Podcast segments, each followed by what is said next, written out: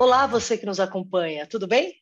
Eu sou a Patrícia Queiroz, assessora de comunicação do IES, e vou seguir hoje com você nesse novo episódio da quarta temporada do IEScast, podcast oficial do Instituto de Estudos de Saúde Suplementar.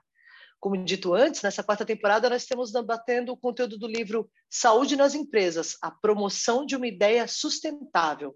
O livro foi lançado recentemente agora no finalzinho de 2022, pelo Instituto.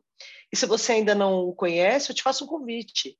É, faça o download da obra, ele é gratuito pelo site do IES, que é o www.iess.org.br.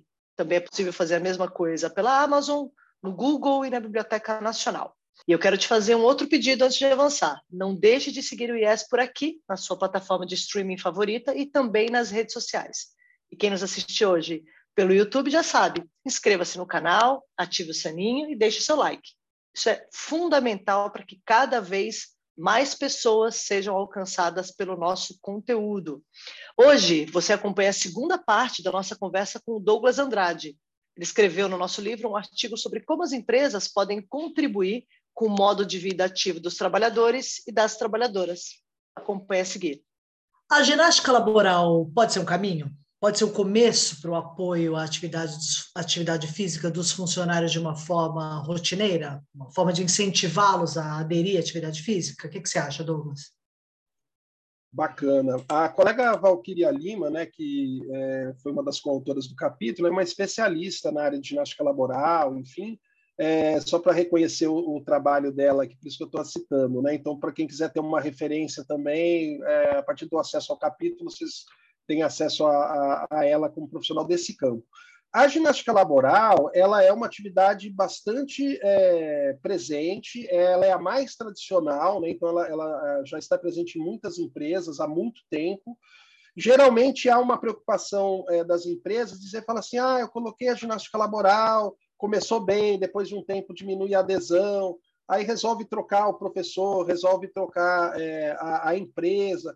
Então, a, a, ginástica laboral, como qualquer outra atividade, também é, é, ela é, primeiro, é, respondendo objetivamente a pergunta, sim, é uma atividade importante e promissora, mas como qualquer outra, ela às vezes cai na mesmice, né? Também assim as pessoas é, acabam não enxergando tanta é, vantagem de parar, mas será que só parar sete minutos ali do meu dia de trabalho isso vai fazer é, trazer efeito. Um outro ponto que é uma barreira também, fala assim, ah, mas eu levanto para fazer a ginástica laboral, mas meu supervisor não levanta. Então, ficou até meio constrangido de parar o trabalho para fazer atividade física e meu chefe não para. Então, isso a gente tem evidência científica, se você não tiver adesão para qualquer coisa, né, da liderança, é, a chance do funcionário também se sentir à vontade de se envolver é menor. É, o que, que, a ginástica laboral pode contribuir? Né? É, até talvez aí os anos 2000, a gente tinha um, um discurso muito focado e ainda continua, continua sendo válido, que assim, é importante parar para fazer ginástica laboral para você diminuir é, o que a gente chama né, das lesões por esforço repetitivo, as doenças osteomusculares relacionadas ao trabalho, enfim, tem os diferentes conceitos. É mesmo para dizer isso, a pessoa tem muita dor na cervical, no ombro, no punho, porque trabalha um trabalho administrativo, ou numa linha de produção que também tem um movimento repetitivo de torção de coluna, por exemplo, enfim. É, então, a ginástica laboral era muito focada é, nesse aspecto. Né? A partir dos anos 2000, a gente tem uma evidência de que você quebrar o comportamento sedentário, então, se você passa muito tempo sentado e a cada hora você fará pelo menos cinco minutos ficar em pé, a gente tem já é, impactos positivos para a saúde. Então, além do exercício que você faz na ginástica laboral por si só, você tem a quebra do comportamento sedentário, isso para as atividades que a gente passa ali muito tempo sentado, né? Então, também é um benefício adicional que a ginástica laboral, na, vamos dizer assim, nos seus discursos, hoje em dia já carregam também, porque essa é uma evidência mais recente. Né? A gente não, não tinha essa informação na década de 70, 80, mas com os estudos que eu te falei anteriormente sobre o avanço da atividade física, sua relação com a saúde, a gente hoje considera que atividade, estimular a atividade física é uma intervenção importante, mas diminuir o comportamento sedentário é outro comportamento e outras intervenções são necessárias também. Então, a quebra do comportamento sedentário, a ginástica laboral também seria um momento. Se a pessoa levantar e ficar em pé e não fizer os exercícios, ela já tem uma quebra do comportamento sedentário, portanto, com, é, contribui para a promoção da saúde, É, Para quem nos ouve aqui, pode buscar aí por comportamento sedentário, vocês vão encontrar uma série de textos aí falando sobre isso. E um outro componente importante que a ginástica laboral pode é, também é, passar a fazer o papel é no processo de educação em saúde, né? Que geralmente já é feito. Então, também, às vezes você tem é, eu vou dizer prestadores de serviço, porque é muito mais comum a empresa contratar um prestador de serviço do que ter um profissional contratado pela empresa. Né? A minha sugestão é que também, se não está presente, discutir como é que vai ser o, o conteúdo de educação em saúde trabalhado nas aulas de ginástica laboral. Então, durante a ginástica, você pode levar o conteúdo para explicar o que é o comportamento sedentário, você pode levar é, o conteúdo ali né, é, para falar sobre hidratação, sobre questões de alimentação, para falar sobre assim como que é, o cenário do entorno da empresa tem é, espaços é, privados ou públicos para se envolver com atividade física. Então, também acho que é um momento que a conversa, né, que a gente pode rotular como processo de educação em saúde, pode ser utilizado na ginástica laboral. E, sem dúvida, esses fatores intrínsecos, né? a liderança participar, é, de alguma maneira, você ter atividades também é, é, que, que, sejam variadas, né? de repente você ter oito minutos ali, em vez da ginástica, aquela coisa muito é, parada, enfim, você ter uma aulinha de dança com alguns passos, né, que é possível, também ali, né, um metro quadrado, você consegue dar dois passos para lá, dois passos para cá, para frente, para trás, e fazer alguma é, brincadeira é, relativa à dança. Então, assim, muitas atividades cabem nesse espaço aí de 7 a 10 minutos da ginástica laboral. É, só para fechar também esse assunto, lembrar que a ginástica laboral é uma possibilidade e não deve ser a única. Né? Pensar nesse ambiente, outras intervenções, trazer experiências diferenciadas, devem compor o que a gente chama de programas de promoção da atividade física no ambiente de trabalho. Mas, sem dúvida, a ginástica laboral é a mais é, presente, que traz benefícios e que deve ser é, pensada como uma estratégia importante, para, sua, é, para os colaboradores e colaboradoras da empresa, seja que ramo for. Né? Tinha pensado nisso, de aproveitar esse momento da ginástica laboral para isso, para falar de hidratação, se mexer muito, muito legal, muito bom. Bem, nesse pós-pandemia que estamos retomando a vida, os eixos tidos como normais de socialização, a atividade física pode ser uma fonte de reconexão consigo e com outro? O que, que você acha disso, Douglas? E se agora estamos em home office, ou mesmo nesse formato híbrido, como fazer isso?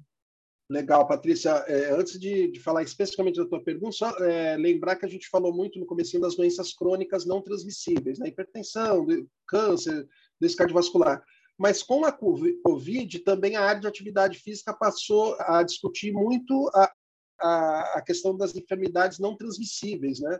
Então, hoje a gente tem uma série de evidências científicas também que as pessoas mais ativas, quando acometidas pela Covid-19, por exemplo, tiveram de maneira mais branda. Em relação ao mundo virtual, a área de atividade física, assim como outras áreas da saúde, também acabaram se estruturando para fazer os atendimentos virtualizados, né? Então, muitos prestadores de serviços começaram a ofertar aula online, é, plataformas foram criadas de, das pessoas poderem aprender uma atividade física ou fazer uma atividade física dentro de casa. Eu, por exemplo, eu, eu gosto de não danço bem, mas gosto de dançar. Então, na pandemia, é, logo no começo, assim, eu acabei fazendo um curso de samba rock, por exemplo, que era uma coisa que eu não, não tinha noção, é, queria aprender, não me tornei um exímio, né, é, dançarino de samba rock, mas assim consegui aprender a lógica ali, os pequenos passos.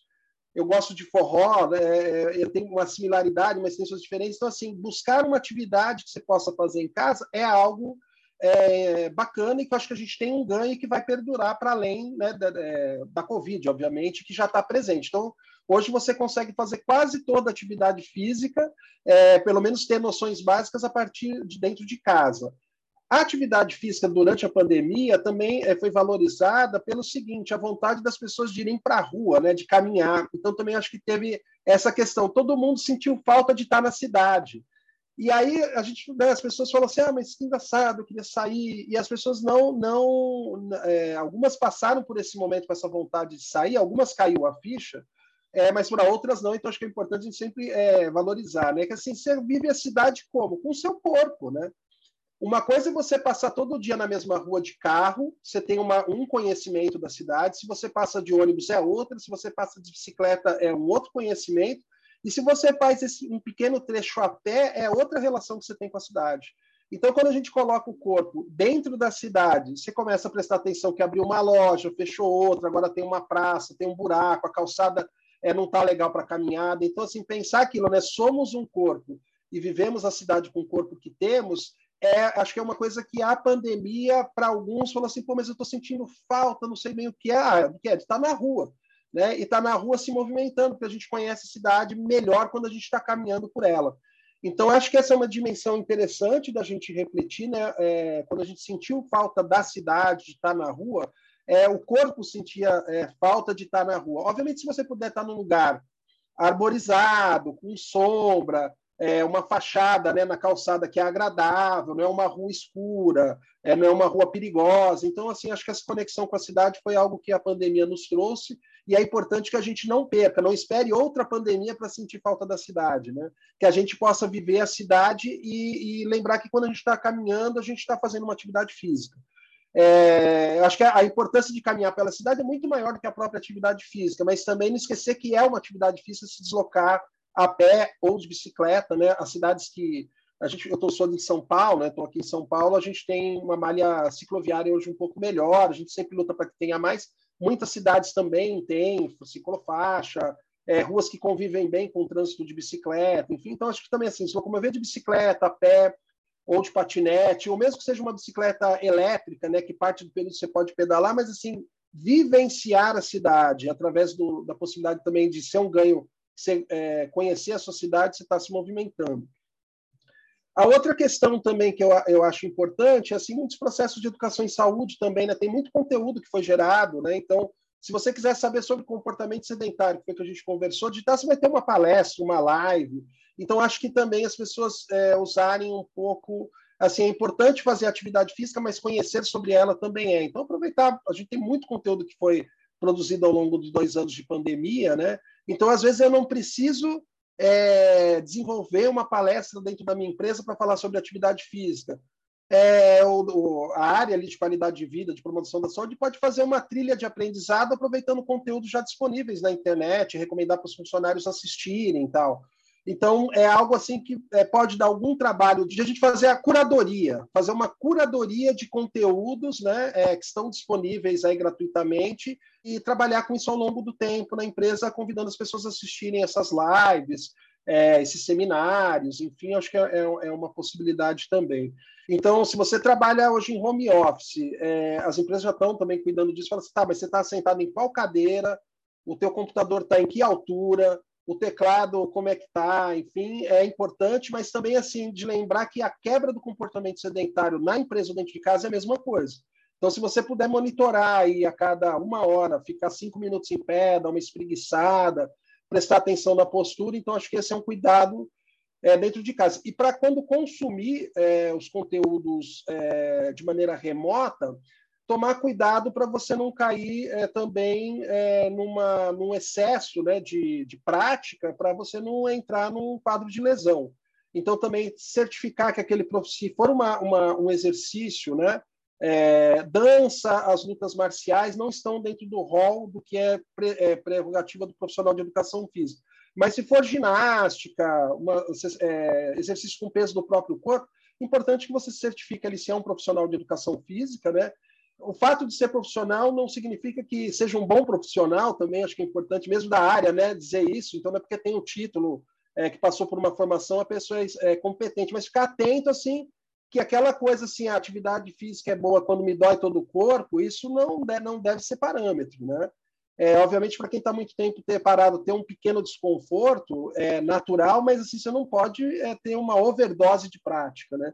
Então lembra que sim, você é um corpo e o teu corpo sabiamente te dá sinais que algo está errado. Se você está tendo incômodo na cervical, com certeza é porque você está numa postura inadequada a, a, numa parte do dia, uma grande parte do dia. Então, assim, ter dor não é indicativo de boa coisa. Então, ficar atento. Se você fizer uma prática remotamente, é, trocar uma figurinha, né? É importante que você opte em programas que você tenha como conversar com a pessoa, que não seja só olhar o vídeo e ficar reproduzindo, né? Se não puder é, é, conversar com um profissional que está ministrando aquela oficina, aquele vídeo, então, então procurar algum profissional também trocar figurinhas com quem já faz atividade física há mais tempo e lembrar que dor é um pequeno desconforto bacana, mas dor, é, se se repetir ali, é, tem que ficar atento, porque não é porque você está fazendo atividade física que é bom para a saúde, o excesso é melhor ainda, né? Então tem que ter uma certa moderação aí também nesse envolvimento. E o mundo remoto, assim, essa desconexão de quem está lidando, quem está prescrevendo, né, quem está fazendo, às vezes pode ser um, um fator de a pessoa estar tá fazendo errado, né? Porque às vezes uma aula gravada não tem alguém ali para te corrigir dentro de casa, né? Então, assim, não, não tomar cuidado com os exageros e com as posturas inadequadas e se preocupar quando estiver fazendo atividade física é uma boa oportunidade de você prestar atenção no seu corpo para desenvolver uma consciência corporal, né? Porque não é porque você está fazendo uma atividade física ela vai ser boa. Se você estiver fazendo uma postura inadequada, com peso inadequado, etc., a chance de lesão é, é grande também. Né? Douglas, e como avaliar se os programas de incentivo das empresas surtem efeito na prática em termos de saúde, disposição e menos absenteísmo, por exemplo? Bacana, Patrícia, é uma, uma, área bem importante monitorar, né? Porque, obviamente, se uma empresa vai fazer um investimento de qualquer ação, é, vai querer saber o retorno. Né? É, o importante é pensar assim: se a tua preocupação é verificar impactos é, nas doenças crônicas, uma coisa que a gente não tocou aqui no assunto, mas também essa preocupação com a, o, o, sobrepeso e obesidade, você não vai ter um impacto em curto tempo, né? Você não vai começar um programa hoje, daqui a um mês você vai ter é, impacto é, nessas variáveis, elas demandam um tempo maior. Então, eu acho que assim, monitorar a adesão né, das pessoas é importante. Se você tem um programa instituído ali, qual a adesão e aderência, né, quantas pessoas começaram, quantas pessoas permaneceram durante um tempo. É, existem empresas que comparam né, o perfil daqueles que são física né, no, no exame é, periódico de saúde. Né, você incluir perguntas sobre atividade física é importante porque aí você pode fazer um monitoramento se quem é, faz atividade física é, tem um perfil de saúde diferente de quem não tem. Os estudos mostram que geralmente assim as pessoas fisicamente ativas, é, de uma maneira mais prática, né, têm menos gasto com saúde. Né? Obviamente, também não entrar naquela fala assim, bom, tem um funcionário que gasta muito com saúde, então é melhor trocá-lo por uma pessoa é, ser fisicamente ativo não deveria ser critério para contratação, isso que eu quero dizer. Assim como você também, ah, eu vou selecionar uma pessoa magra no meu processo seletivo, porque obviamente a gente estaria caindo aí num, num outro lado da moeda que não é correto, né? Mas, assim, acho que monitorar com os colaboradores e colaboradoras tem essas possibilidades, né? Então, você olhar para o perfil das pessoas que estão fazendo os programas dentro da empresa é legal, mas também ver assim, a pessoa faz ali dentro, mas faz fora. Qual é o nível de atividade física? A gente tem instrumentos para para monitorar o nível de atividade física, então isso também é facilmente encontrado, os prestadores de serviços têm conhecimento sobre isso, eu também me coloco à disposição para seguir interagindo com quem tiver interesse, enfim, e aí você faz esse monitoramento, né? É, no absenteísmo, no presenteísmo é a mesma coisa, então a, a, a evidência científica geralmente aponta para aqueles indivíduos fisicamente ativos faltam menos, usam menos os recursos que a empresa às vezes coloca ali no seu, no, na saúde suplementar ou na saúde pública, então, de fato, esse estilo de vida mais saudável impacta positivamente. Então, se a empresa quer é, ter algum controle, precisa monitorá-lo. Mas eu acho que o, e algumas já fazem isso, mas às vezes esperam resultados muito que são de longo prazo, num curto prazo, e mudam suas estratégias porque não está tendo resultado. Então, precisa ter um pouco de, de, paciência, né? Também, porque assim você não tem uma pílula mágica que a pessoa é, tem um quadro de saúde, daqui a um mês ela começou a fazer atividade física, vai estar melhor. Uma coisa que eu acho que é bem interessante é de compartilhar as histórias, né, também. Então, assim, usar dados objetivos é bacana, mas também trabalhar com dados subjetivos. Então, o que eu recomendo é que em, em processos de programas de qualidade de vida, e aí não precisa ser só de atividade física, você tenha avaliações mais qualitativas. Por exemplo, você pode aplicar um questionário, mas você também pode fazer uma roda de conversa com o grupo focal, que é uma técnica de metodologia. Então, você ouve um pequeno grupo ali e tira insights para melhorar o programa, para ver como que as pessoas estão percebendo.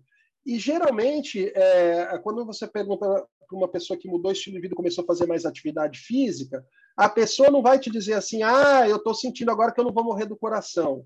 Não, ela não vai falar isso. Ela vai dizer o seguinte: eu estou me sentindo mais disposta, estou dormindo melhor, eu estou mais é, feliz, eu fiz uma rede de amigos. Então, tem muitas variáveis até da pergunta que você me fez anteriormente, né, da parte subjetiva, que precisam ser monitorados. Então, eu entendo que não dá para encher o, o, exame periódico de saúde ali com muitas perguntas, mas você pode fazer grupos focais, ouvir. E acho que compartilhar as histórias de dentro da empresa, de pessoas que mudaram seu comportamento, o que, que elas perceberam, que estratégias elas, elas utilizaram para se manter ativa. Então, compartilhar isso também é, é, vamos dizer assim, está naquele rol do conhecimento, né, de compartilhar boas histórias é, da própria empresa, né?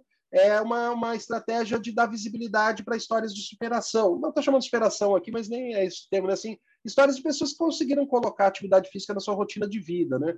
Não precisa ter aquele, padrãozão, né? Ah, o funcionário ativo do mês, põe a foto e tal, mas contar essas histórias, né? É, dar visibilidade para elas e, e, qualquer empresa vai ter sempre alguém que faz atividade física é, desde criança, é importante saber que a atividade física também ao longo da vida muda, né? Então, assim, o fato da gente entrar para o mundo do trabalho é um fator, é, às vezes, impeditivo para seguir uma rotina de, de vida ativa, né? É, você ser pai, você ser mãe também, né? Você perder o emprego também. Então, assim, tem muitos fatores sociais que acontecem ao longo da vida que nos tiram da vida saudável e da prática de atividade física. Então, também saber que isso é normal ao longo de uma trajetória é importante. E saber que, é, na medida do possível, isso é uma barreira, mas é possível retomar.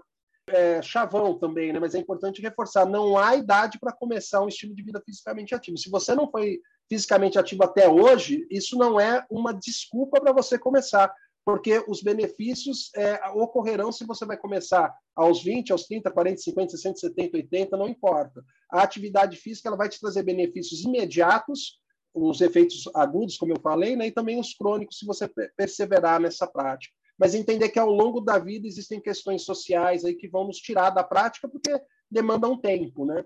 E o corpo que faz atividade física é o mesmo corpo que tem que cuidar do filho, tem que cuidar das tarefas de casa, enfim, né? Então, saber que é natural a gente ter momentos que a gente tem mais disponibilidade e outros momentos é menos. Mas lembrando assim que o pouco vai fazer diferença. Se você puder fazer um pouco de atividade física, é, independente do tempo, isso é importante. E só para deixar uma dica também, é, se você me permite, Patrícia, a gente recentemente teve a publicação do Guia Brasileiro de Atividade Física, um guia escrito para a população. A gente cita no capítulo também, é, ele está de livre acesso. Se vocês puderem colocar, inclusive, link aí, de repente, na gravação, acho que é bacana. Tem áudio, então, também. As pessoas podem ouvir o guia e ele está dividido com conteúdo para todas as faixas etárias, é, para mulheres também, é, e aí considerando, obviamente, mulheres também no período é, pré e pós-gestação, e um capítulo para pessoas com necessidades especiais. Então, é um, um, documento escrito com uma linguagem muito acessível, porque foi escrito para a população. Né? A gente tem um, um guia também para a população brasileira sobre alimentação, produzida pelo Ministério da Saúde. Então, são dois guias que eu deixaria como uma sugestão muito obrigada, Douglas. Bom, chegamos agora ao fim desse episódio do IESCast, mais um episódio do IESCast, o podcast oficial do Instituto de Estudos de Saúde Suplementar. O IESCast, você sabe, tem novos episódios todas as terças e sextas-feiras e pode ser acompanhado na sua plataforma de áudio preferida e também no YouTube do IES. Muito obrigada pela audiência de todos que nos ouviram e até um próximo episódio. Tchau!